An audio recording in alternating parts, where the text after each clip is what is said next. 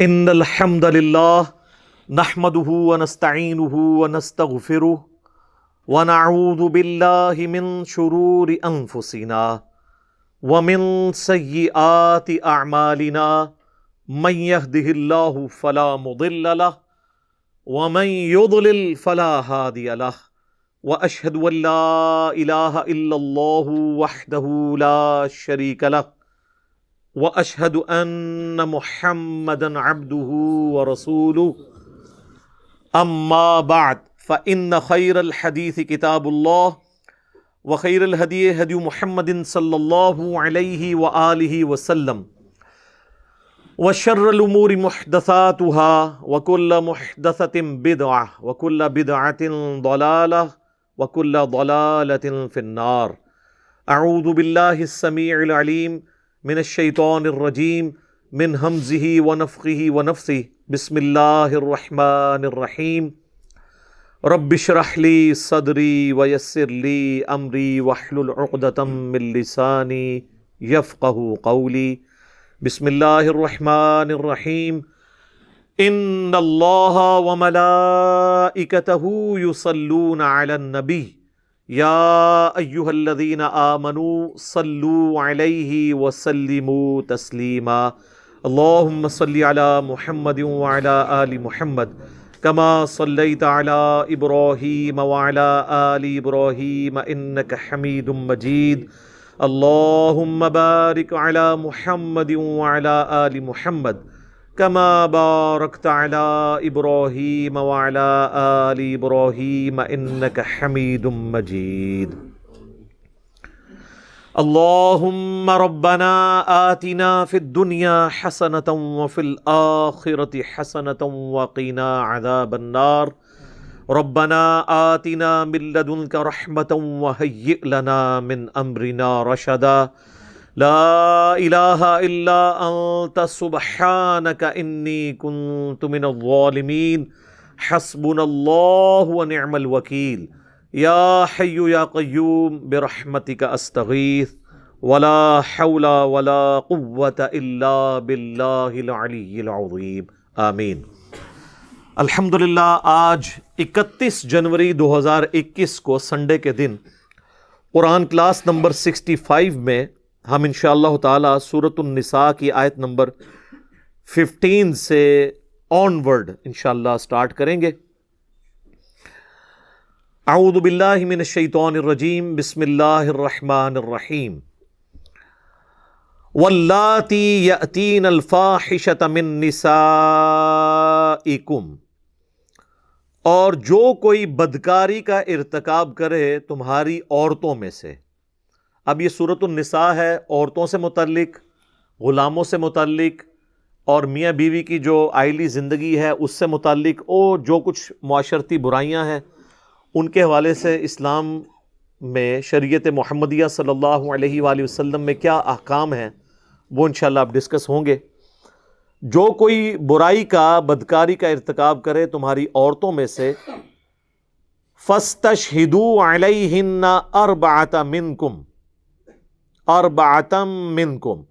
تو گواہ طلب کرو، ان کے اوپر اپنوں میں سے چار مرد یعنی اس برائی کو اور وہ بھی ایگزیکٹلی اسے اسی فارم میں دیکھیں۔ صرف یعنی اندازے کے ساتھ نہ ہو، بلکہ ایگزیکٹلی اور ظاہر ہے کہ یہ اتنی سخت گواہی والا سلسلہ اس لیے رکھا گیا کیونکہ اس کے اگینسٹ سزا بہت سخت ہے۔ اس میں بعض اوقات یہ بھی اعتراض ہوتا ہے لوگوں کی طرف سے کہ جی چار گواہ تو ملیں گے نہیں۔ تو کیا کیا جائے؟ تین گواہ ہوں تو۔ تین گواہ تو صحابہ میں بھی اگر ہوں، تب بھی یہ اس کا گناہ کے اوپر سزا جو ہے وہ اپلائی نہیں ہوگی۔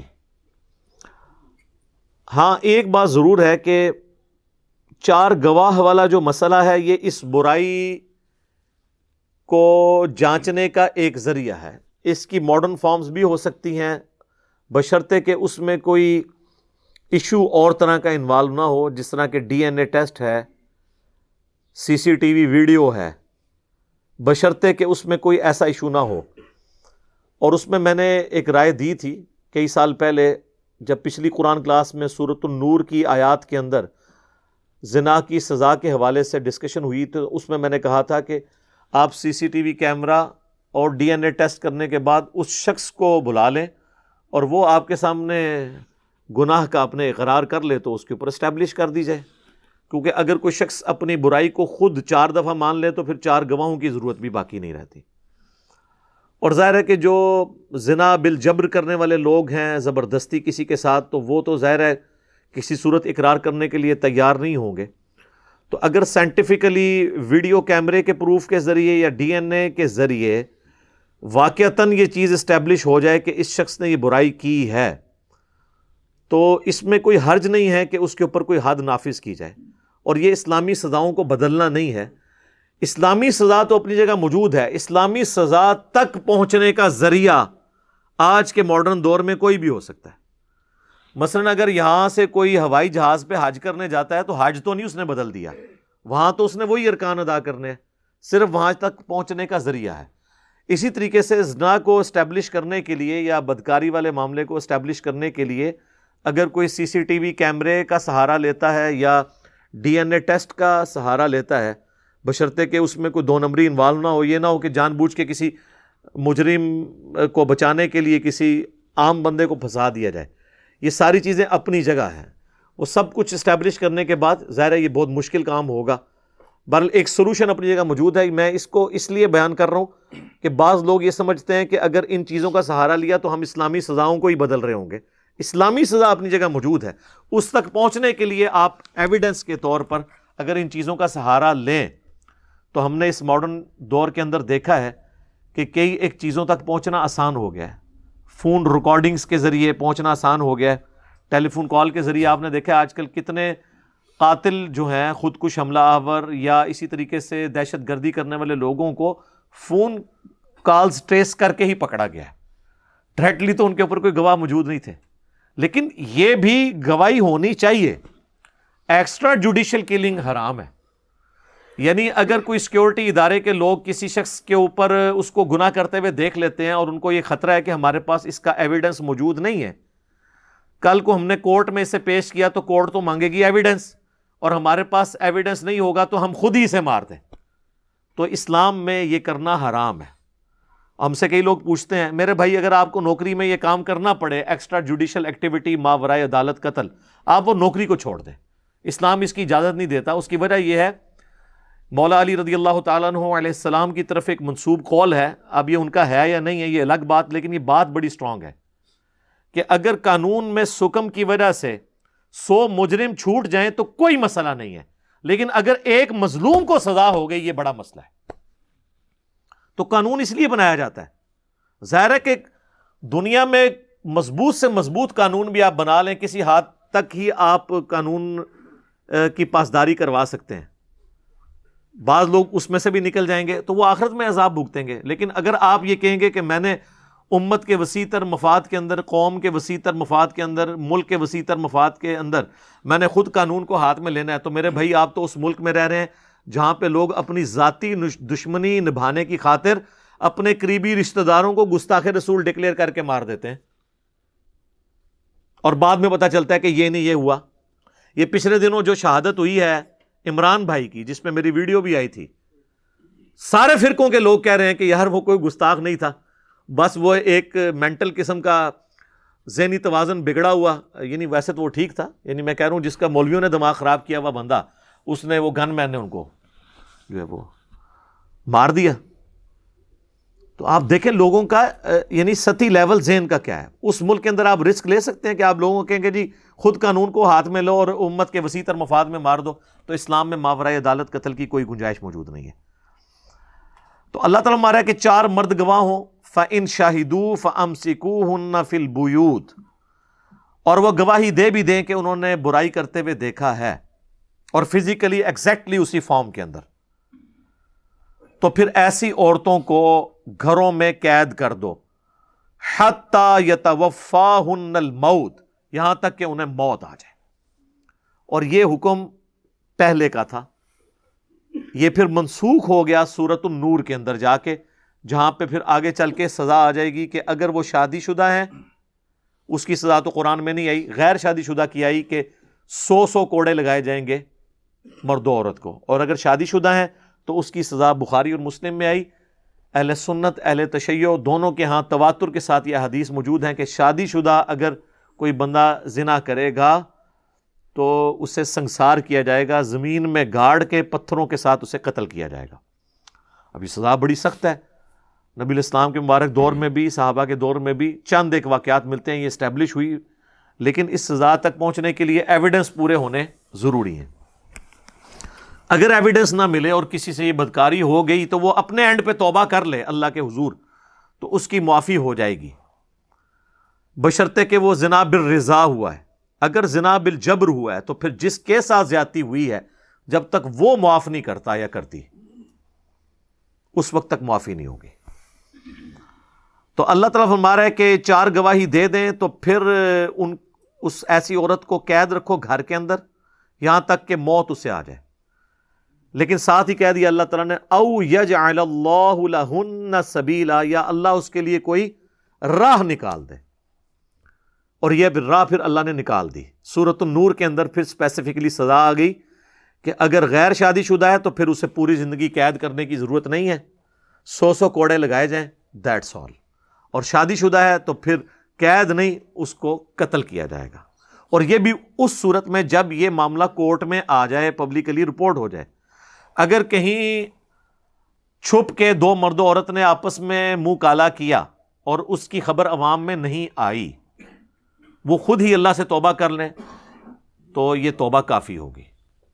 بشرطے کہ وہ بے رضا ہوا، لیکن اگر کسی شخص نے کسی کے ساتھ جبرن زیادتی کی ہے، تو اس سے جا کے علیحدہ میں اس سے معافی مانگی جائے۔ لیکن ونس مسئلہ کورٹ میں آ جائے گا، تو کورٹ میں پھر معافی نہیں ہوگی، پھر حد قائم ہوگی، کیونکہ وہ پبلکلی واقعہ رپورٹ ہو گیا۔ تو اس میں پھر جج کا بھی اختیار نہیں ہے، نہ مظلوم کا اختیار ہے کہ وہ ظالم کو معاف کر سکے۔ کہ اس کے اوپر پھر حد جاری ہوگی اس اسپیسیفکلی کیس کے اندر۔ ورنہ تو ڈیٹرنس نہیں رہے گی۔ تو اسلامی سزاؤں کو سخت اس لیے اتنا رکھا گیا کہ سزا ایک کو ہو اور لاکھوں کے لیے ڈیٹرنس ہو جائے اور وہ اس برائی سے بچ جائیں۔ مجھے بتائیں یہ جو لوگ اس طرح کی بدکاری کرتے ہیں چھوٹے بچوں اور بچیوں کو اپنی حوث کا نشانہ بناتے ہیں۔ اگر اعلانیہ ان کے ساتھ یہ سزاؤں والا معاملہ ہو، تو دہشت نہیں پھیل جائے گی۔ یہاں تو لوگوں کو یہ یقین ہوتا ہے کہ ہم جو ہے وہ اچھا وکیل کر کے اور جس کے پاس زیادہ پیسہ ہے تو وہ جج ہی کر لے گا اور چھوٹ جائے گا۔ تو وہ شیر ہے لیکن جب یہ پتا ہوگا کہ یہ پکڑ ہو جانی ہے، آپ دنیا میں دیکھ لیں۔ یہاں پہ ٹریفک سگنل کے اندر موٹر وے کے اوپر لوگ کتنی احتیاط سے چلتے ہیں۔ جی ٹی روڈ پہ اتنی احتیاط نہیں کرتے کیونکہ پتہ ہے کہ یہاں پہ چھٹکارے والی کوئی چانس بن سکتا ہے۔ اور اب اگر آپ چلے جائیں دبئی میں، وہاں پہ آپ کوئی روڈ سے روڈ ڈرائیور بھی بدماش سے بدماش ڈرائیور بھی وہاں ذرا قانون توڑ کے بتائے نا۔ وہاں اس کو خطرہ ہوگا کہ مجھے اٹھا کے پرے ماریں گے۔ اور وہاں آپ دیکھیں گے یہی سارے لوگ بڑے شریف بنے ہوئے ہوتے ہیں۔ اور یہی لوگ پاکستان میں آ کے تو آپ کو گندگی پھیلاتے ہوئے نظر بھی آئیں گے اوور سپیڈنگ کرتے ہوئے نظر آئیں گے، کیونکہ یہاں پہ قانون کی حکمرانی نہیں ہے۔ تو دنیا میں بھی جہاں پہ قانون کی حکمرانی ہے تو آپ دیکھیں گے وہاں پہ معاملات کتنے بہتر ہیں۔ دنیا میں دو ملک ایسے ہیں جہاں پہ کرائم ریٹ دنیا میں سب سے لوسٹ درجے کے اوپر ہے۔ سعودیہ کے اندر اور ایران کے اندر، کیونکہ وہاں پہ سزائیں ہیں اور بڑی سخت سزائیں۔ اکثر سزائیں تو اسلامی ہیں۔ اور وہ نافذ ہو رہی ہیں۔ چور کے ہاتھ کٹتے ہیں، قاتل کو قتل کیا جاتا ہے اور پبلکلی قتل کیا جاتا ہے۔ یہ جو بعض لوگ کہتے ہیں نا کہ جی یہ قتل کی سزا اعلانیہ جو ہے، یہ کوئی ظلم ہے۔ اسلام میں تو سورہ نور میں آئے گا کہ جب سزا دی جا رہی ہو تو مسلمانوں کا ایک گروہ اس کو ویٹ کرے گا، دیکھے گا۔ ڈیٹرنس کے لیے۔ اس پہ میری الگ سے ویڈیو ریکارڈ موجود ہے، اسلامی سزاؤں کے اوپر وہ آپ دیکھ سکتے ہیں۔ تو اللہ تعالیٰ کہ یا تو انقریب اللہ کو راستہ نکال دے گا اور وہ راستہ سورہ نور میں جب ہم پہنچیں گے تو ہم ڈیٹیل سے ڈسکشن کریں گے۔ یا من کم اور جو کوئی مرد و عورت بدکاری کر بیٹھے تم میں سے تو انہیں اذیت دو۔ فن تابا، پھر وہ توبہ کر لیں۔ وہ اسلحہ اور اپنی اصلاح کر لیں۔ فردو عنہما پھر تم انہیں ان کے حال پہ چھوڑ دو۔ یہ نہیں ہے کہ اب ان کو پوری زندگی اس چیز کا آپ نے جو ہے وہ میڑا مارتے رہنا کہ تو اے کیتا سی۔ نہیں، پھر ان کو چھوڑ دو۔ اب یہ جو آیت ہے نا، اس آیت کے بارے میں مفسرین کی دو رائے ہیں۔ بعض کے نزدیک یہ آیت بھی منسوخ ہے سو کروڑوں کی سزا سے۔ بعض کے نزدیک یہ ہے کہ اس کے اندر امپلائڈ ہے کہ سزا وہ دی جائے گی جو بعد میں اللہ تعالیٰ بیان کرے گا۔ بہرحال جو اس سے پچھلی آیت پندرہ نمبر ہے، اس کے بارے میں اجماع ہے کہ وہ آیت منسوخ ہے۔ اچھا منسوخ کوئی قرآن کی توہین نہیں ہو رہی ہوتی۔ منسوخ کا مطلب ہے کہ اس کے بعد اللہ نے نیا حکم نازل کیا اور وہ والا حکم اسی ٹائم پیریڈ کے لیے تھا۔ بعد میں اللہ تعالیٰ نے اس حکم کے اندر مزید کوئی اور چینجنگ کر دی۔ اور اس کو اللہ تعالیٰ نے سورہ البقرہ میں ون زیرو فائیو نمبر آیت میں فرمایا کہ یہ اللہ تعالیٰ کا اختیار ہے۔ اللہ تعالیٰ ہر چیز پر قادر ہے۔ وہ چاہے تو اپنی آیات کو منسوخ بھی کر سکتا ہے۔ آیات کے اندر بھی ناسخ و منسوخ ہوتا ہے، احادیث کے اندر بھی ہوتا ہے۔ قرآن کے اندر پانچ صرف آیات ہیں ایسی جو منسوخ ہوئی ہیں۔ منسوخ کا مطلب یہ کہ کچھ عرصے کے لیے وہ حکم تھا، پھر اس کے بعد اور حکم آ گیا۔ ان میں سے پچھلی دفعہ ہم دو آیات پڑھ چکے سورہ نساء کی آیت نمبر گیارہ اور بارہ، جن کے اندر اللہ تعالیٰ نے وراثت کو تقسیم کرنے کا حکم فرمایا تھا اور ان آیات نے منسوخ کیا تھا۔ سورت البقرہ کی آیت number one eighty one one eighty one eighty one اور ون ایٹی ٹو کو۔ جن میں آیا تھا کہ مرنے سے پہلے ہر بندے نے وسیعت کرنی ہے کہ میرے مرنے کے بعد میرے ماں باپ کو اتنا ملے، میرے بیوی بچوں کو اتنا ملے۔ لیکن اللہ تعالیٰ نے ان آیات کو بعد میں منسوخ کر کے کہہ دیا کہ اب میں نے خود حصہ مقرر کر دیا یہاں پہ بھی یہ آیت نمبر صورت النساء کی ففٹین منسوخ ہے، کیونکہ اس میں اللہ نے فرمایا کہ ایسی عورت کو قید کر دو یہاں اللہ تعالیٰ اس کے لیے کوئی ایسی راہ نکال دے گا۔ اور وہ راہ کیا نکالی؟ کہ سو کوڑوں کی سزا آ گئی اور رجم کی سزا آ گئی شادی شدہ کے لیے۔ ان اللہ کان طواب الرحیمہ بے شک اللہ تعالیٰ توبہ قبول کرنے والا اور رحم فرمانے والا ہے۔ تو اللہ تعالیٰ اگر توبہ قبول کرتا ہے، رحم فرماتا ہے، تو تم لوگ بھی درگزر کیا کرو۔ اگر کسی کے بارے میں کوئی ایسا مسئلہ ہے، تو اب اس کے ساتھ پوری زندگی کے لیے دمنا ساتھ لگا دو کہ اس نے پہلے وقت میں یہ کیا تھا۔ ورنہ تو آپ دیکھیں، کئی اصحاب ہیں جنہوں نے اسلام قبول کرنے سے پہلے اسلام کو بہت نقصان پہنچایا تھا۔ لیکن بعد میں اللہ تعالیٰ ان کی توبہ قبول کر لی، معاملہ ختم ہو گیا۔ باقی یہ بات ضرور ہے کہ جو لوگ سابقون الاولون ہیں، ان کے مرتبے کو تو وہ لوگ نہیں پہنچ سکتے۔ جنہوں نے شروع کے اندر اسلام قبول کیا، تو یہ تو دنیا میں بھی قانون ہے کہ جو بازی لے گئے، وہ لے گئے۔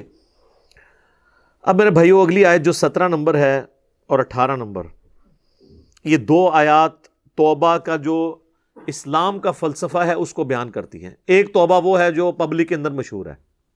خالی توبہ۔ استغفار کی تصویریں پڑھنا۔ استغفر اللہ استغفر اللہ پڑھ کے پھر وہی کام کرنا۔ اور ایک توبہ وہ ہے جو اللہ اپنے بندوں سے ڈیمانڈ کرتا ہے۔ اب دیکھیں، سٹارٹ ہی کیسے ہو رہا ہے، کیسے الفاظ کے اندر، یہ ہے کتابوں کا خدا۔ ان اللہ ان لوگوں کی توبہ کا ذمہ اللہ نے اپنے اوپر لیا ہے، صرف ان لوگوں کی۔ یہ ان نما جو ہے نا اس کے ساتھ آتا ہے۔ للذین یعملون السوء بجہالتن۔ وہ لوگ جو جہالت کے اندر گناہ کر بیٹھے۔ اگنورینس کے اندر۔ بھول چوک ہو جائے۔ اگرچہ انہیں پتا بھی تھا گناہ ہے۔ سرکشی نہیں تھی۔ بس نفس مغلوب ہو کے کر لیا۔ سما یتوبون من قریب۔ اس کے بعد فوراً ایک توبہ کر لے یعنی ان کو فوراً پتا چل جائے کہ یار یہ غلط ہو گیا کام۔ فلا یتوب اللہ علیہم تو ایسوں کی توبہ اللہ تعالیٰ کے ذمہ کرم کے اوپر ہے۔ اللہ تعالیٰ ان کی طرف توبہ فرماتا ہے۔ اچھا بندہ بھی توبہ کرتا ہے اور اللہ بھی توبہ کرتا ہے۔ توبہ کہتے ہیں رجوع لانے کو۔ تو جو کوئی بندہ توبہ کرتا ہے تو بندے کی توبہ کیا ہے کہ گناہ کرنے کے بعد اللہ کی طرف رجوع لانا؟ اور اللہ کا توبہ کرنا یہ ہے کہ اللہ تعالیٰ بھی جو ناراض ہوا ہوتا ہے نا، دوبارہ سے اپنے بندے کے اوپر نظر شفقت فرما کے اس کی طرف رجوع لا کے راضی ہو جاتا ہے۔ التواب اللہ کا نام ہے۔ اللہ بھی توبہ فرماتا ہے۔ لیکن وہ یہ والی توبہ نہیں ہے۔ ہماری توبہ ہے جرم کے بعد معافی کے لیے دعا کرنا اور اللہ کا یہ ہے کہ مجرم کی اس معافی کو ایکسپٹ کر کے دوبارہ سے اللہ بندے کی طرف رجوع لاتا ہے یعنی دوبارہ اس کے لیے رحمت کا دروازہ کھول دیتا ہے۔ الحمد للہ وکان اللہ علیمن حکیمہ اور اللہ تعالیٰ بڑے سب کچھ جاننے والا اور بڑی حکمت والا ہے۔ جانتا ہے، پھر بھی گناہوں سے پردہ پوشی فرماتا ہے۔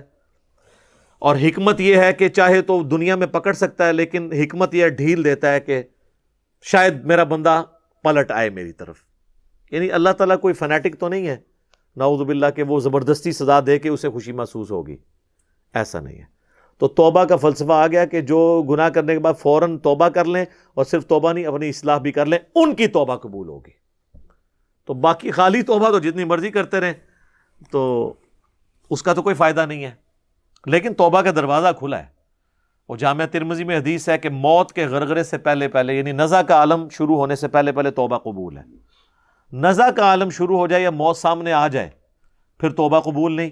وہ سورہ یونس میں آیا کہ جب فرون نے بھی توبہ کر لی تھی اس وقت، جب وہ غرق ہونے لگا تو اللہ تعالیٰ نے وہ وہ واقعہ نقل کیا ہے کہ غرق ہونے لگا تو وہ کہنے لگا کہ میں بنو اسرائیل کے رب کے اوپر ایمان لے کر آتا ہوں موسا اور ہارون کے رب پہ۔ تو اللہ نے کیا فرمایا؟ آل، آن، اب لایا ایمان، اب بات مانی، اب کوئی فائدہ نہیں۔ دیکھ کے تو سب نے مان لینا ہے۔ تو موت کے گرگرے سے پہلے پہلے توبہ قبول ہے۔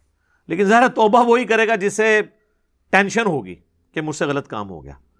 صحیح مسلم میں حدیث ہے، عبداللہ ابن مسعود کہتے ہیں کہ نبی صلی اللہ علیہ وآلہ وسلم نے فرمایا کے لیے منافق کے لیے گناہ اس طرح ہے، گویا ایک مکھی بیٹھی تھی، اس نے یوں اڑا دی۔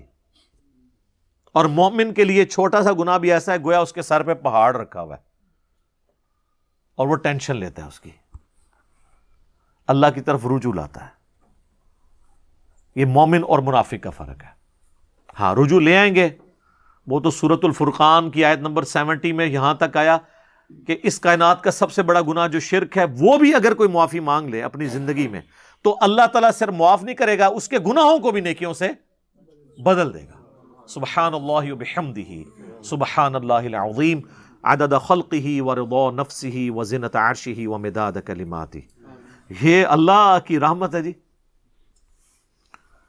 تو توبہ اس میں شرط ہے۔ اور یہ بات بھی یاد رکھیے گا، گناہ کبیرہ جو ہے نا، یہ صرف توبہ سے ہی معاف ہوتے ہیں۔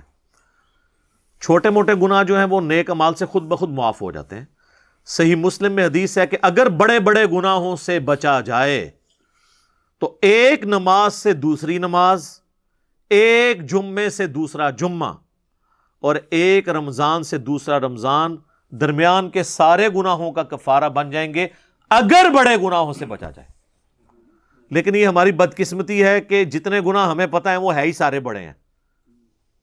وہ معاف نہیں ہوں گے نماز پڑھنے سے، جب تک توبہ نہیں کریں گے۔ اور توبہ کیا ہے؟ سمپل۔ اس غلطی کے اوپر شرمندگی اور اللہ کے حضور اس کی معافی کا طلبگار ہونا اور مستقبل میں اپنے آپ کو سدھار لینا۔ پھر غلطی ہو جائے، پھر رجوع لیں۔ یہ معاملہ جو ہے وہ جاری رہے۔ آہستہ آہستہ انسان کو اللہ تعالیٰ توفیق دے دیتا ہے۔ جبکہ وہ خود کوشش کرے۔ کوشش نہیں کرے گا تو سر، وقت کا پیغمبر بھی آپ کے لیے کچھ نہیں کر سکتا۔ اگر آپ سوئے ہوئے ہیں نا، پھر ہی آپ کو جگایا جا سکتا ہے۔ اگر آپ آنکھیں بند کر کے لیٹے ہیں نا سر، پھر آپ کو کوئی نہیں اٹھا سکتا، کیونکہ آپ تو پہلے ہی جاگے ہوئے ہیں۔ آپ جان بوجھ کے کر رہے ہیں۔ تو اس میں اگر بڑے گناہوں سے بچا جائے، تو وہ تو مسلم شریف میں ہی حدیث ہے۔ ٹو فور سکس کے بندے کے کفر اور اسلام، شرک اور ایمان کے درمیان فرق نماز ہے۔ نماز چھوڑنا خود اتنا بڑا گناہ ہے کہ ایک جمعہ پڑا اور دوسرا جمعہ پڑا یہ نہیں کہ درمیان کی نمازیں بھی ساری معاف ہو گئی نہیں۔ نماز جب چھوڑ دی تو وہ تو خود کبیرہ گناہ ہے۔ اس سے بڑا کبیرہ گناہ کون سا ہے؟ چھوٹے گناہ جو ہے نا، وہ کبھی بائی چانس بدنگاہی ہو گئی، یہ چھوٹے گناہوں میں آتا ہے۔ بائی چانس، زبردستی نہیں۔ اور مولا علی کی حدیث ہے، صحیح مسلم میں کہ مولا علی کہتے ہیں، میں نے خود اللہ کے نبی سے یہ بات سنی تھی کہ میرے رب نے مجھے حکم دیا ہے۔ اچانک پڑ جانے والی نگاہ کے اوپر کہ میں فوراً اسے ہٹا لوں۔ جس میں اکثر کہتے ہیں، پہلی نگاہ معاف ہے۔ پہلی نگاہ کا یہ مطلب نہیں کہ پہلی نگاہ میں چھوڑ کے آنا ہے کہ پلک جھپکنے سے پہلے۔ نہیں۔ پہلی نگاہ کا مطلب ہے کہ جو اچانک ایک پتہ چلا، بس وہ۔ اور اس کے لیے دیکھنا بھی شرط نہیں کہ بندہ کہ جی میں پہلی کرتا ہوں۔ پھر چھوڑتا ہوں۔ نہیں۔ جب پتہ چل گیا تو پہلی نگاہ ہو گئی۔ یہ تو ایک محاورتن بات کی جاتی ہے نا۔ تو نگاہوں کی حفاظت کرنا اس حوالے سے ضروری ہے۔ تو یہ اسلام کا فلسفہ ہے جی۔ توبہ کرنی ہے، اللہ کی طرف رجوع لانا ہے، اپنی اصلاح کرنی ہے، پھر اللہ بھی رجوع لے آئے گا۔ اور اللہ کیسی رجوع لے کے آئے گا؟ بخاری اور مسلم دونوں میں حدیث ہے۔ مسلم میں ذرا تفصیل کے ساتھ ہے۔ مشکات کی دوسری جلد میں اللہ کی رحمت والے چیپٹر میں آپ کو یہ حدیث مل جائے گی۔ نبی الاسلام نے اسے مثال کے ساتھ بیان کیا۔ بخاری میں بھی ہے، مسلم میں مسلم میں ذرا زیادہ تفصیل کے ساتھ ہے۔ کہ جو شخص اللہ کی طرف گناہ کے بعد توبہ کرتا ہے تو اللہ تعالیٰ کو اس کے توبہ کرنے سے اور اپنی اصلاح کرنے سے کیا خوشی ہوتی ہے؟ اس کو نبی الاسلام نے ایک مثال سے بیان فرمایا۔ آپ صلی اللہ علیہ وآلہ وسلم نے فرمایا کوئی تم میں سے ایسا شخص ہو جو کسی ریگستانی سفر پر ہو اور اس کا سارا ساز و سامان اس کے اونٹ پہ لدا ہو۔ اور ریگستان میں تو آپ کو پتا ہے کئی کئی ہفتے تک نہ پانی، نہ کھانے کی کوئی چیز ملتی ہے۔ وہ اسی سامان کے اوپر آپ کی زندگی ڈپینڈنٹ ہوتی ہے۔ اور وہ کہیں تھوڑی دیر کے لیے آرام کرے اور اسی دوران اس کا اونٹ وہاں سے غائب ہو جائے، اس کی آنکھ لگی اور اونٹ غائب ہو گیا۔ اب وہ بیٹھ کے اپنی موت کا انتظار کرنا شروع کر دے۔ کیونکہ پیدل بھی چلے گا تو اتنا ہی دور نکل چکا ہے کہ وہ پانی تک پہنچ نہیں سکتا۔ پھر اچانک سے اس کا اونٹ ساز و سامان والا واپس آ جائے۔ تو اسے کتنی خوشی ہوگی۔ وہ اتنی خوشی ہوگی جتنا ایک بندہ مردہ زندہ ہو جائے یا لا علاج بیماری سے بندہ ریکور کر جائے۔ تو نبی الاسلام نے فرمایا، اس کو اتنی خوشی ہو کہ اس کی زبان اس خوشی میں لڑکھڑا جائے۔ من شدت الفراح، خوشی کی شدت کی وجہ سے۔ اور کہنا تو اس نے یہ ہو کہ اے اللہ، میں تیرا بندہ، تو میرا رب۔ زبان سے اس کے نکل جائے کہ اے اللہ، تو میرا بندہ اور میں تیرا رب۔ لیکن آگے الفاظ ہے من شدت الفراح۔ خوشی کی شدت کی وجہ سے۔ تو اس سے زیادہ خوشی اللہ تعالیٰ کو ہوتی ہے اس بندے پر، جتنی اس اونٹ ملنے والے کو ہوگی، کہ جب کوئی شخص اللہ کی طرف گناہ کے بعد توبہ کرتا ہے۔ سبحان اللہ۔ بعض لوگوں نے اسے مس یوز بھی کیا اپنے بابوں کے چشتی رسول اللہ، اشرف علی رسول اللہ کو بچانے کے لیے۔ وہ تو میرے بھائی، چشتی رسول اللہ، اشرف علی رسول اللہ تو پورے ہوش و فاس میں پڑھایا گیا اور آج تک چھپ رہا ہے۔ ہاں یہ نہیں ہے۔ اور وہ کہتے ہیں مسلم شریف میں یہ حدیث موجود ہے، یہ ثبوت ہے کہ اگر کوئی کلمات کفر کہہ دے خوشی میں، تو اس کے اوپر گرفت نہیں ہوتی ہے۔ تو ہم کہتے ہیں چلے، آپ نے شکر ہے، مان تو لیا، یہ کفر کروایا انہوں نے۔ پہلے یہ تو بات یہ آپ مانتے ہی نہیں تھے کہ یہ تو یہ تعویل کرتے تھے چشتی رسول اللہ کا مطلب یہ ہے کہ وہ تو وہ جو ہے نا وہ پیر جو ہے نا وہ متبع سنت ہے اشری تھانوی رسول اللہ کا مطلب ہے کہ وہ پیر متبع سنت ہے چلے اب تو اتنا تو آپ طے کیا کہ یہ کفر ہے اب اگلی بات یہ ہے کہ یہ کفر جو لوگ ابھی تک چھاپ رہے ہیں اور من شدت الفرام میں تو اس کی زبان لڑکھڑائی ہے ان کی تو زبان نہیں لڑکھڑائی، انہوں نے کہا بیٹا پڑھ۔ اور دوسرے نے کہا کہ بیٹا کوئی پریشانی کی بات نہیں، اس میں تسلی ہے کہ جس پیر کا تو کلمہ پڑھ رہا ہے، وہ متبع سنت ہے۔ چلو زبان تو اس کی لڑکھڑائی تھی، جس ابا جی نے اس کی تفسیر بیان کی ہے، اس کی زبان تو نہیں لڑکھڑائی بابوں کو بچانے کے لیے کیا کچھ کرتے ہیں؟ تو میں آخری حل ان کا یہی کرتا ہوں، ان کو کہا کریں آپ کہ اللہ کرے تمہاری آخرت میں تمہارے ساتھ وہی کچھ ہو جو ان کے ساتھ ہونا ہے۔ اتنا کوئی اعتماد نہیں رکھتا۔ جزیدی نے میں انہوں نے کہنا تھی کو سارے وہی ہوئے جو جزید نال ہونا ہے تو یہ جنتی لگتا ہے نا اسی کہنے ساڈا اشر حسین نال ہوئے علیہ السلام آمین ٹھیک ہے نا جی تو پھر پتہ چل جائے گا آپ کا کانفیڈنس لیول کیا ہے تو وہ اس حدیث کا سہارا لے رہے ہوتے ہیں وہ من شدت الفراح وہ کہتے ہیں جی اس میں بھی آیا شدت کی وجہ سے اگرچہ میں نے اس کے اوپر لاتا سے ڈسکشنس کی ہوئی ہیں میں ویسے چونکہ اب اس کے ساتھ کو ریلیٹڈ چیزیں ہیں اس لیے بیان کرنا ضروری ہو جاتا ہے توبہ کے اعتبار سے یہ حدیث تو یعنی ایک بہت بڑی حدیث ہے۔ اور توبہ ویسے بھی آپ نے کرنی ہے۔ بخاری مسلم میں حدیث ہے۔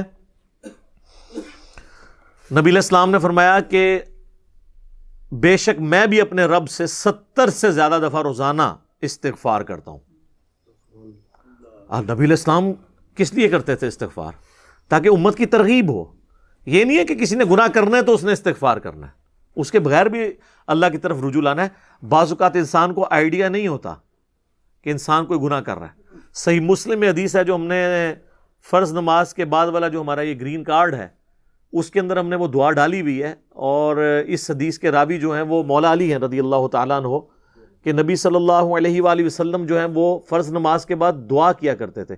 یہ مسلم حدیث ہے ون ایٹ ون تھری اللہ مغفر لی ما قدمت وما اخرت وما اسررت وما اعلنت وما اسرفت وما انت اعلم به منی، انت المقدم وانت المؤخر، لا الہ الا انت. یعنی تجھے ہی پتا ہے کئی گناہوں کو تو مجھے پتا بھی نہیں ہے، وہ بھی میرے گناہ معاف کرتے ہیں انجانے میں بھی ہو جاتے ہیں. تو توبہ والا معاملہ تو میرے بھائی کریٹیکل ہے، یہ تو ہر شخص کو ضرورت ہے.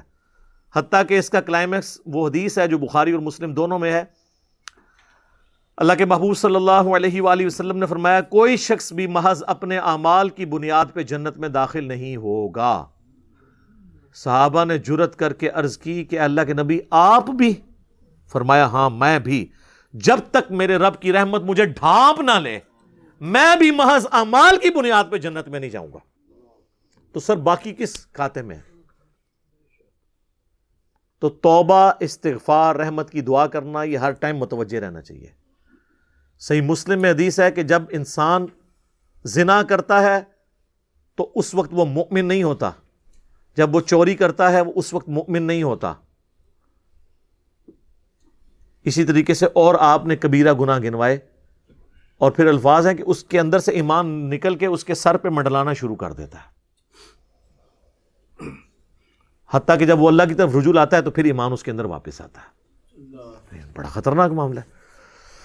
استغفر اللہ الذي لا الہ الا ہو الحی القیوم و اتوب الیہ من کل ذنب و اتوب الیہ آمین اب جناب، ساتھ ہی سائملٹینیس کنٹراسٹ آ رہا ہے. وَلَيْسَتِ التَّوْبَةُ لِلَّذِينَ يَعْمَلُونَ السَّيِّئَاتِ. اور ایسے لوگوں کی تو کوئی توبہ قبول نہیں ہے، جو کرتے ہیں برائیاں اذا حضر احدهم الموت یہاں تک کہ ان میں سے کسی کو جب موت آ جاتی ہے نا، قال انی تبت الان۔ تو کہتا ہے، یا اللہ میں اب توبہ کرتا ہوں۔ یعنی جب موت آ جاتی ہے، اس وقت وہ کہتا ہے، یا اللہ میں توبہ کرتا ہوں۔ تو وہ آپ پہلے ہی سن چکے کہ موت کے گھر کے وقت تو توبہ نہیں قبول ہوگی۔ تو اللہ تعالیٰ فرما رہا ہے کہ جس نے توبہ اس حالت میں کی، اس کی تو توبہ ہی کوئی نہیں ہے۔ وللدین یا موتون وہم کفار۔ اور نہ ایسے لوگوں کی کوئی توبہ ہے جو اس حال میں مرے کہ وہ کافر تھے۔ ایسے لوگوں کی بھی کوئی توبہ نہیں ہے، جب تک وہ ایمان نہیں لے کے آتے۔ الا اعتدنا لهم عذابا علیما اور ایسے لوگوں کے لیے ہم نے تیار کر رکھا ہے دردناک عذاب۔ ولیعوذ باللہ تعالی. اللہم اجرنا من النار. اللہم انی اعوذ بک من عذاب جہنم ومن عذاب القبر ومن فتنة المحیا والممات ومن شر فتنة المسیح الدجال. آمین. تو یہ وہ فلسفہ بھی یہاں پہ کلیئر ہو گیا کہ توبہ اس کی ہے کہ جو موت کے غرغرے سے پہلے پہلے کرے گا. اچھے وقت میں توبہ کر لے گا. اور اس کی کوئی توبہ نہیں ہے کہ جو شخص پوری ڈٹائی کے ساتھ برائیاں کرتا رہے اور کہے کہ جی اللہ معاف کرنے والا ہے، معافی بھی کوئی نہ مانگے اور اپنی اصلاح کی کوشش بھی کوئی نہ کرے۔ اب ایک اور سوشل ایشو ڈسکس ہونے جا رہا ہے۔ اس زمانے کے اندر جو عرب کے معاشرے میں برائیاں تھیں، ان میں سے کچھ برائیوں کا ذکر ہو کے اللہ تعالیٰ نے اس کے پر ورڈک دی ہے اپنی۔ یا ایوہ الذین آمنوا لا یحل لکم ان ترثوا النساء کرہا۔ اے ایمان والو، تمہارے لیے حلال نہیں ہے کہ تم عورتوں کے وارث بن جاؤ زبردستی۔ ہوتا یہ تھا کہ عرب کے معاشرے میں آپ کو پتا ہے کہ متعدد شادیاں کی ہوتی تھیں۔ جب کوئی مرد مر جاتا تھا تو اس کا بڑا بیٹا اپنے باپ کی بیویوں پر بھی قابض ہو جاتا تھا۔ ایک تو اس کی حقیقی ماں تھی نا، باقی تو ستیلی مائیں تھیں، لیکن وہ بھی اس کے لیے ہے تو محرم ہے۔ لیکن وہ وراثت میں جس طرح مال تقسیم ہوتا تھا نا، تو وارث آ کے رسپیکٹو عورتوں کے اوپر اپنی چادریں ڈال دیتے تھے اور کہتے تھے، یہ میری ہوگی، یہ میری ہوگی، یہ میری ہوگی۔ یہ عورت کی تزلیل ہوتی تھی اس معاشرے میں۔ آپ دیکھیں کتنا وہ گمراہی میں ڈوبا ہوا معاشرہ تھا اور اسلام نے کیسا اتنے جاہلوں کو اپ لفٹ کر کے دنیا کا امام بنا دیا یہ خود بہت بڑا معجزہ ہے۔ یہ ہے تبدیلی، جناب۔ تبدیلی وہ ہے جو گلی گلی پوری دنیا میں نظر آ رہی ہے۔ انقلاب وہ ہے کہ جو آج بھی نظر آ رہا ہے۔ ولا تعضلوهن لتذهبوا ببعض ما آتيتموهن۔ اور انہیں زبردستی روک کے نہ رکھو کہ تم ان کے جو حق مہر ہے، وہ جو تم نے ان کو دینا تھا، تمہارے ذمے تھا، وہ روک لو۔ کرتے یہ تھے کہ اب عورت سے بڑے حق مہر کے اوپر شادی کی، جس نے یہاں بھی بڑے شوق سے لو میرج کرتے ہیں، بعد ہی لبدے پھرتے ہیں زیادہ تر یہ طلاقیں جو ہو رہی ہوتی ہیں، وہ کورٹ میرجز لو میرجز میں۔ وہاں پہ بھی شادی تو کر لی اور بہت بڑا حق مہر کمٹ کر لیا۔ بعد میں وہ اب وہ عورت دل سے اتر گئی یا اس کے اندر کوئی ایسی خرابی تھی تو اب جان بوجھ کے اسے تنگ کرنا۔ یہاں تک کہ وہ خود ہی کہہ کہ بھائی میری جان چھوڑ دے، مجھے طلاق دے دے۔ تو پھر یہ شرط لگا دینا کہ مجھے حق مہر معاف کر تو پھر چھوڑوں گا، ورنہ اس طرح میرے ساتھ رہے تو ظاہر عورتیں پھر جان چھڑانے کے لیے کہتی تھی، ٹھیک ہے، حق مہر معاف۔ تو لیکن اللہ تعالیٰ ہمارے حق مہر تو تم نے معاف نہیں کروا سکتے اس طریقے سے۔ اللہ عطین ابی مبینہ۔ ہاں اس صورت میں کہ بہت کھلی بے حیائی پہ کسی کی عورت اتر آتی ہے۔ وہ معاملہ ایک الگ ہے۔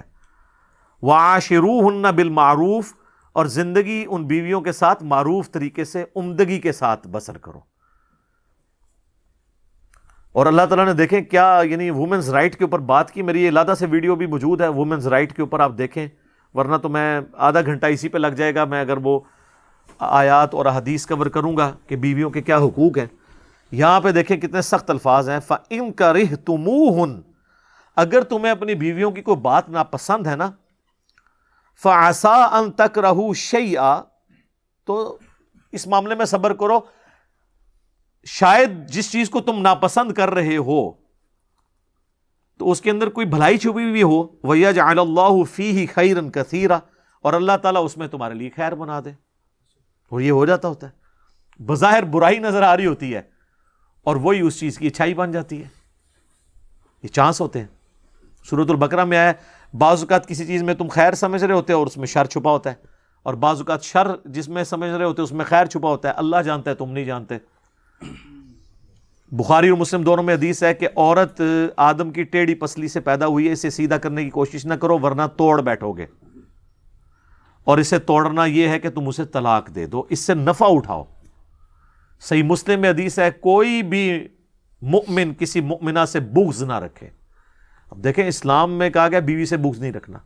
مسلم شریف میں حدیث ہے کہ دنیا برتنے کی جگہ ہے اور سب سے بہترین متا دنیا کا نیک بیوی ہے۔ ترمزی میں حدیث ہے، نبی الاسلام نے فرمایا کہ تم نے کوئی بھی دو محبت کرنے والے میاں بیوی سے بڑھ کے نہیں دیکھے ہوں گے۔ محبت کا اگر رشتہ ہے نا اپنے ایپیکس پہ، تو میاں بیوی کا رشتہ۔ ہے میاں بیوی کا جو رشتہ ہے، بڑا غیر معمولی ہے۔ اسلام میں اس کی اجازت نہیں ہے کہ کسی کے اوپر ظلم کیا جائے۔ مردوں کو عورت پہ ظلم کرنے کی اجازت نہیں ہے، عورتوں کو مردوں پہ نہیں۔ بعض اوقات عورتیں بھی اس طرح کرتی ہیں۔ جامعہ ترمزی میں حدیث ہے، جس عورت نے بغیر وجہ کے اپنے خامن سے طلاق لے لی، وہ جنت کی خوشبو بھی نہیں پائے گی۔ اور لوگ تو اس سے بھی آگے جا کے اپنے فیر چلا کے اپنے خامدوں کو بچوں سمیت چھوڑ کے بھاگ جاتی ہیں۔ تو وہ جنت سے بھی گئی ہیں۔ دنیا میں انہوں نے دنیا میں بھی ویسے جہنم ان کو ملتی ہے۔ ذلیل ہی ہوتی ہیں۔ اور اس کے گینسٹ جو مرد بھی اپنی عورت کے ساتھ کرتا ہے نا، اس کے ساتھ بھی یہی سزا ہوگی۔ Vice and verse vice versa والا معاملہ ہے۔ یہ نہیں ہے کہ سنگل صرف عورتوں کی بات ہو رہی ہے۔ مردوں کے ساتھ بھی ایسا ہی معاملہ ہوگا۔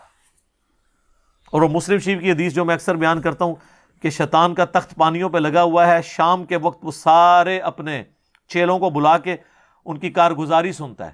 کوئی کہتا ہے جی آج میں نے چوری کروائی۔ کوئی کہتا ہے جی آج میں نے فلاں گناہ کسی سے کروایا۔ کوئی کہتا ہے، فلاں گناہ کروایا شیطان کسی سے خوش نہیں ہوتا۔ جب ایک چیلا آ کے کہتا ہے نا، آج میں نے میاں بیوی میں علیحدگی کروا دی جھگڑا کر کے شیطان اس سے خوش ہو کے اسے گلے لگا لیتا ہے کہ اصل کام تو نے کیا ہے۔ کیونکہ اب معاشرہ برباد ہو جائے گا۔ بچوں کے مینٹل ماڈلس تک بدل جائیں گے۔ ستیلی مائیں کیا کچھ کرتی ہیں؟ تو اسلام میں جو معاشرے کی بنیادی اکائی ہے، وہ میاں بیوی ہیں اور ان کا ریلیشن شپ ہے۔ تو یہاں تک اللہ تعالیٰ ہمارے اگر بیویوں میں کوئی برائی بھی نظر آتی ہے، کوئی کراہت بھی آتی کسی معاملے کے اندر، تو بس صبر کے ساتھ گزارا کرو۔ کیونکہ دیکھیں، ہر شخص کے اندر اچھائی اور برائی موجود ہے۔ مرد اپنے آپ کو پرفیکٹ کیوں سمجھا ہوا ہے؟ اس کے اندر کیا کوئی برائی موجود نہیں ہوگی، کوئی کمزوری نہیں ہوگی۔ کوئی انسان پرفیکٹ ہے دنیا کے اندر؟ وہ دعویٰ کرے کہ میرے اندر ہر دنیا کی خوبی ہے۔ شادی سے پہلے سارے پرفیکٹ ہوتے ہیں۔ وہ جب رشتہ دیکھنے کے لیے جاتے ہیں تو لگتا ہے کہ جدھر ہم رشتہ دیکھنے جا رہے ہیں، ان سے بہترین لوگ ہی دنیا میں کوئی نہیں، اور وہ بھی یہ سمجھ رہے ہوتے ہیں، ان سے بہترین کوئی نہیں ہے۔ وہ بعد میں پتا چلتا ہے تو بعد میں پتا چلے، پریشانی والی بات نہیں ہے۔ سارے ہی اس طرح ہوتے ہیں۔ کمزوریاں جڑی ہوئی ہیں ہر ایک کے ساتھ۔ گیون سرکمسٹانس میں آپ نے بہترین پرفارم کرنا ہے۔ اور میاں بیوی کے ریلیشن شپ میں صبر کے ساتھ ہی مرد گزارا کر سکتے ہیں۔ باقیوں کو تو چھوڑ دیں۔ اللہ کے نبی علیہ السلام کو بھی اپنی بیویوں سے تکلیف اٹھانی پڑی کئی موقع پہ۔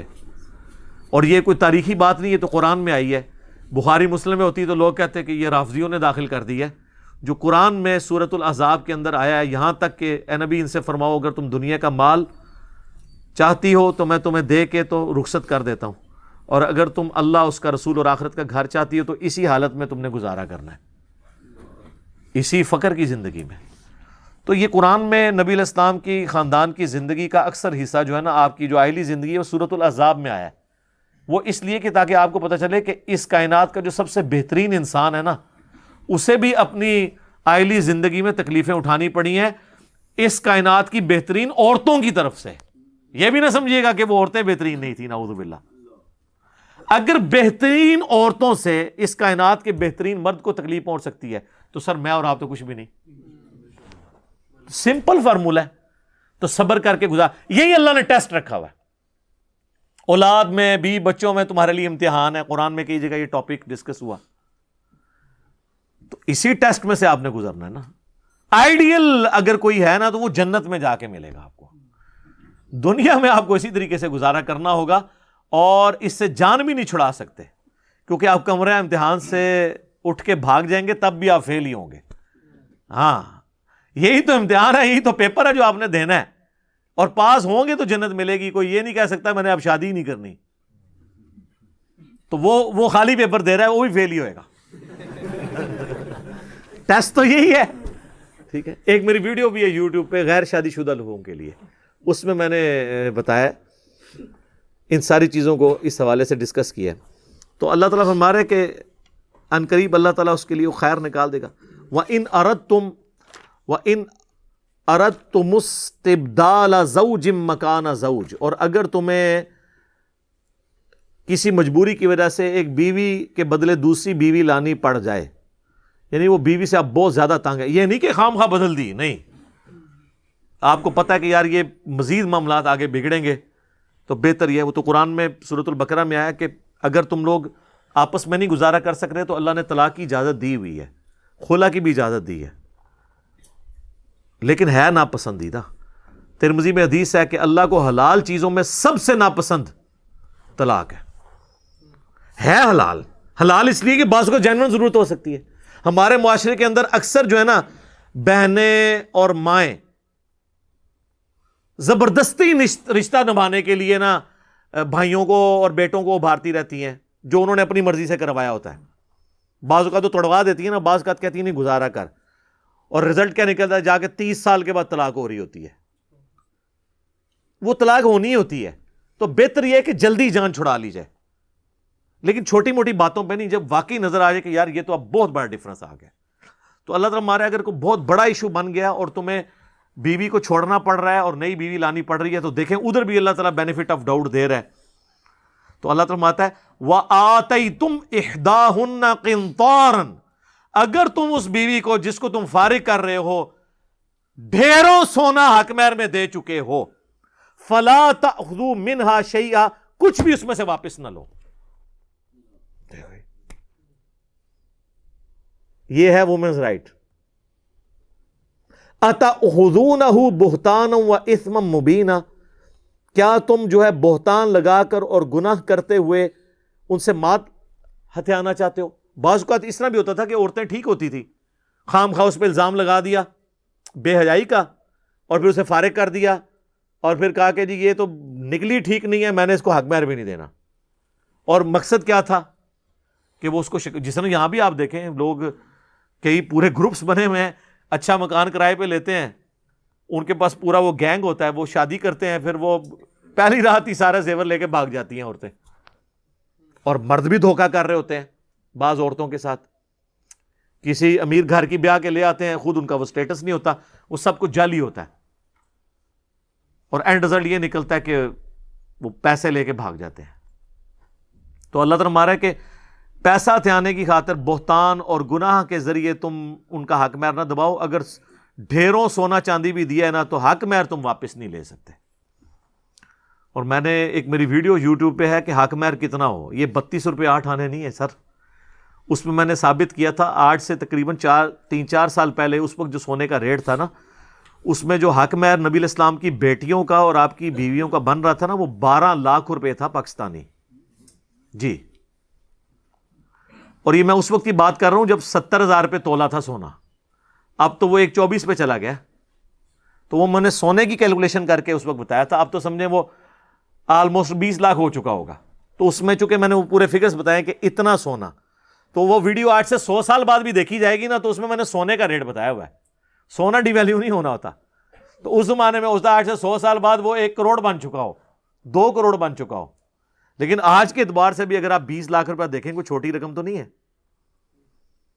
یہاں تو پانچ ہزار روپیہ لکھوا دیتے ہیں۔ اور بلکہ جو عورتوں کے کئی حقوق والا پرچہ جو ہے، اس کے اوپر تو سیدھی لکیر پھیری ہوئی ہوتی ہے۔ یا آپ کبھی اپنا، ویسے کبھی آپ نے وہ اپنا نکاح نامہ جو ہے، غور سے پڑھا ہے؟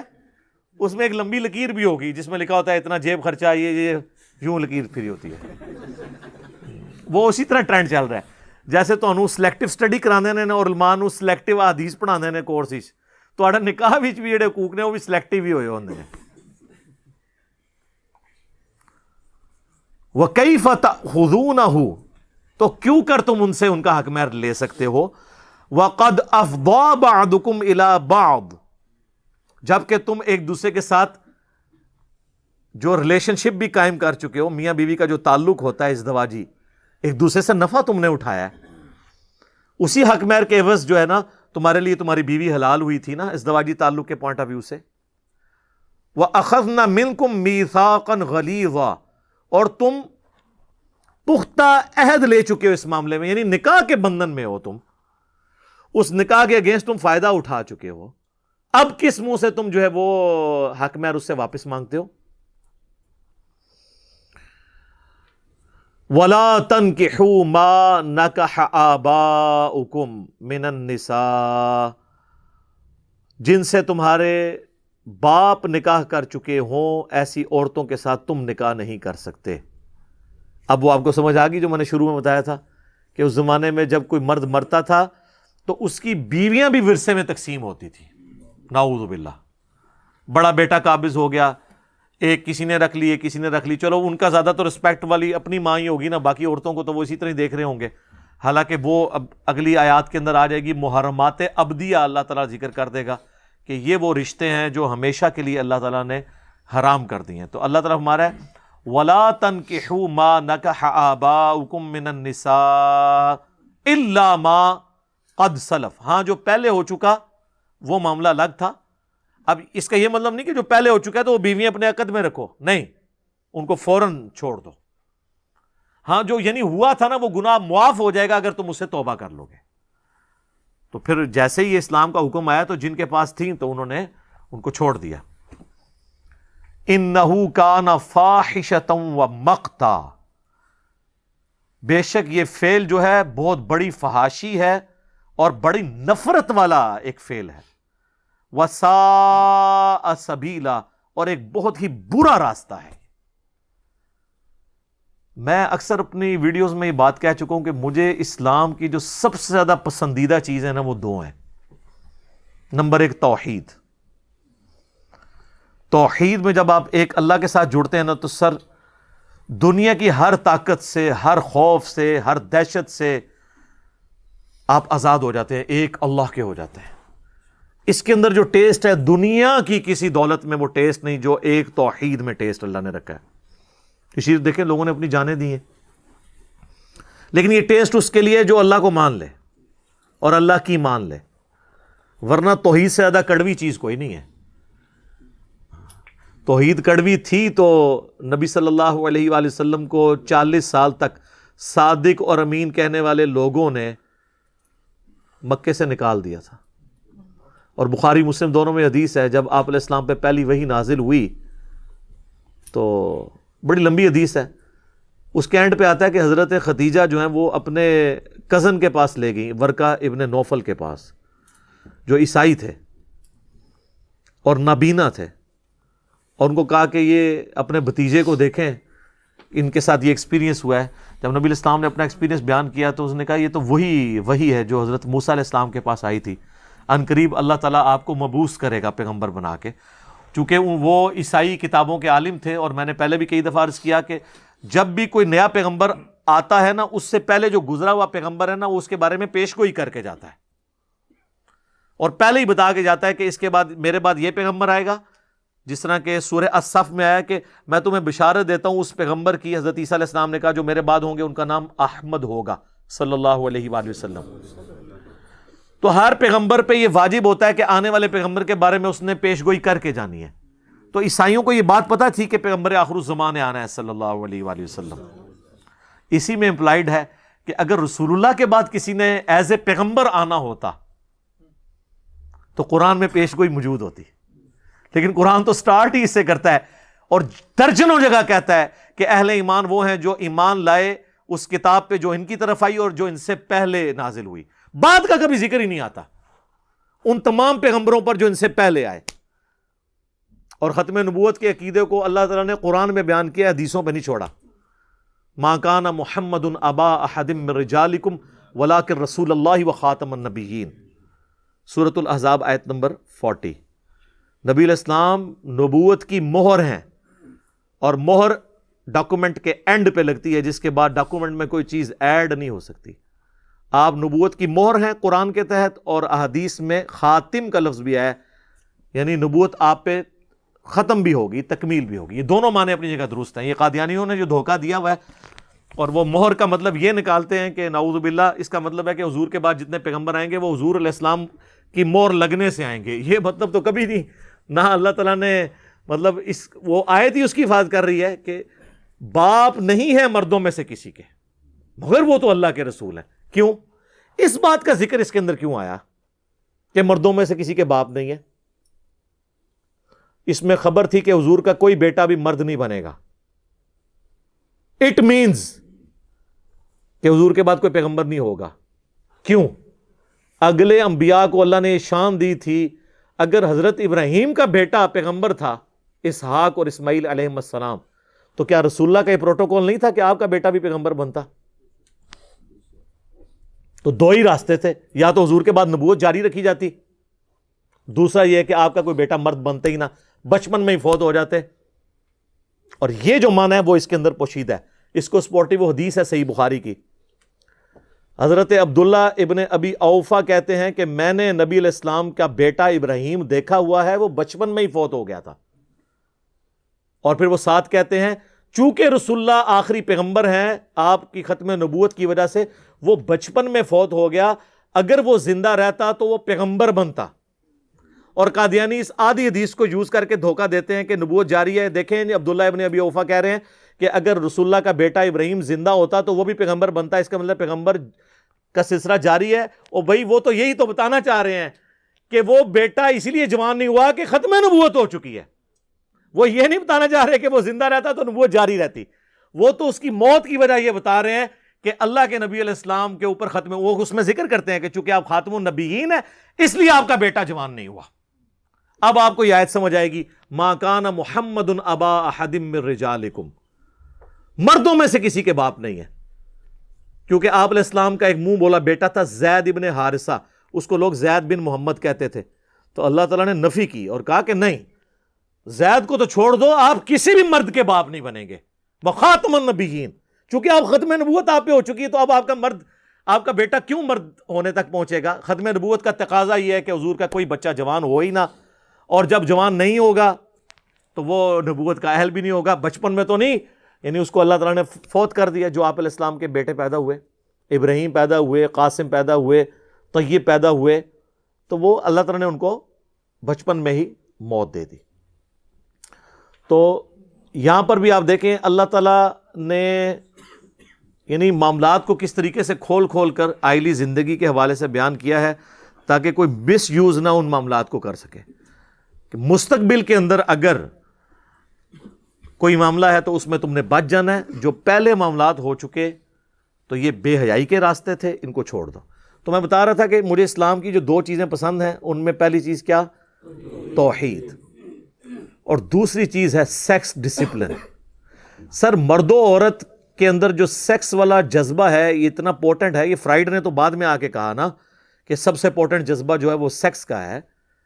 اسلام تو بہت پہلے کہہ رہا ہے، سورہ عال عمران کے اندر زین للناس حب الشہوات من النساء۔ مزین کر دیا گیا ہے۔ انسان کے لیے دنیا کی چیزوں میں سے نمبر ون عورتیں۔ اور باقی پھر باقی چیزیں بھی گنوائی گئی میرا یوٹیوب پہ کلپ بھی ہے، عورت فطرہ نمبر ون کیوں ہے؟ یہ اتنا امپورٹنٹ جذبہ تھا اور آج میڈیا کے دور میں تو آپ کو اندازہ ہو گیا کتنی بڑی مصیبت ہے۔ یہ آج کل جو کچھ ویڈیو سامنے آ رہی ہیں۔ اتنا یہ امپورٹنٹ جذبہ ہے کہ اللہ تعالیٰ نے سیکس ڈسپلن اتنا ہی سخت دیا ہے۔ آپ دیکھ لیں چھوٹی چھوٹی چیزیں جو سیکس سے لیٹن ہیں، ان کو ڈریس کیا ہے۔ اسلام کی سب سے بڑی خوبصورتی، عورتوں کا حجاب، مردوں کو نگاہیں نیچی رکھنے کا حکم۔ عورتوں کو نگاہیں نیچی رکھنے کا حکم، علیحدگی میں نہ ملنے کا حکم۔ ترمزی میں حدیث ہے کہ جہاں پہ دو بندے کٹھے ہوتے ہیں، تیسرا شیطان ہوتا ہے۔ اتنا سخت ڈسپلن یہ اسلام کی سب سے بڑی خوبصورتی ہے۔ توحید اور سیکس ڈسپلن اب اگلی آیت بہت اہم ہے، آیت نمبر ٹوینٹی تھری سورت النساء کی آیت نمبر ٹوینٹی تھری میں محرمات ابدیہ کا ذکر ہے۔ اب یہ خود ایک پورا ٹاپک ہے۔ اور اس میں میں انشاءاللہ اگلی دفعہ وہ بھی ذکر کروں گا، یہ مساحرت کا جو رشتہ ہے۔ کوئی اگر ناؤذ باللہ داماد اپنی ساس کو ہاتھ لگا لے، وہ جو منفی کہتے ہیں، نکائی ٹوٹ جائے گا۔ اور جعلی مسئلے بیان کیے ہوئے ہیں۔ اس پہ آلریڈی ویسے میری ویڈیو ریکارڈ ہے۔ دو بہنوں سے اکٹھا نکاح کرنا، اس میں میں نے ان آیات کو کور کیا تھا۔ اگلی دفعہ میں انشاءاللہ اس پہ ڈیٹیل سے بولوں گا۔ اللہ تعالیٰ سے دعائے جو حق بات میں نے کہی، اللہ تعالیٰ ہمارے دلوں میں راسک فرمائے۔ اگر جس بات میں میرے منہ سے کوئی غلط بات نکل گئی تو اللہ تعالیٰ ہمارے دلوں سے معاف کر دے۔ ہمیں کتاب و سنت کی تعلیمات پر عمل کر کے دوسرے بھائیوں تک پہنچانے کی توفیق عطا فرمائے۔ سبحانک اللہم و بحمدک۔ اشہد واللہ الہ الا انت، استغفرک و اتوب الیک۔ وما علینا الا البلاغ المبین۔ جزاکم اللہ خیرہ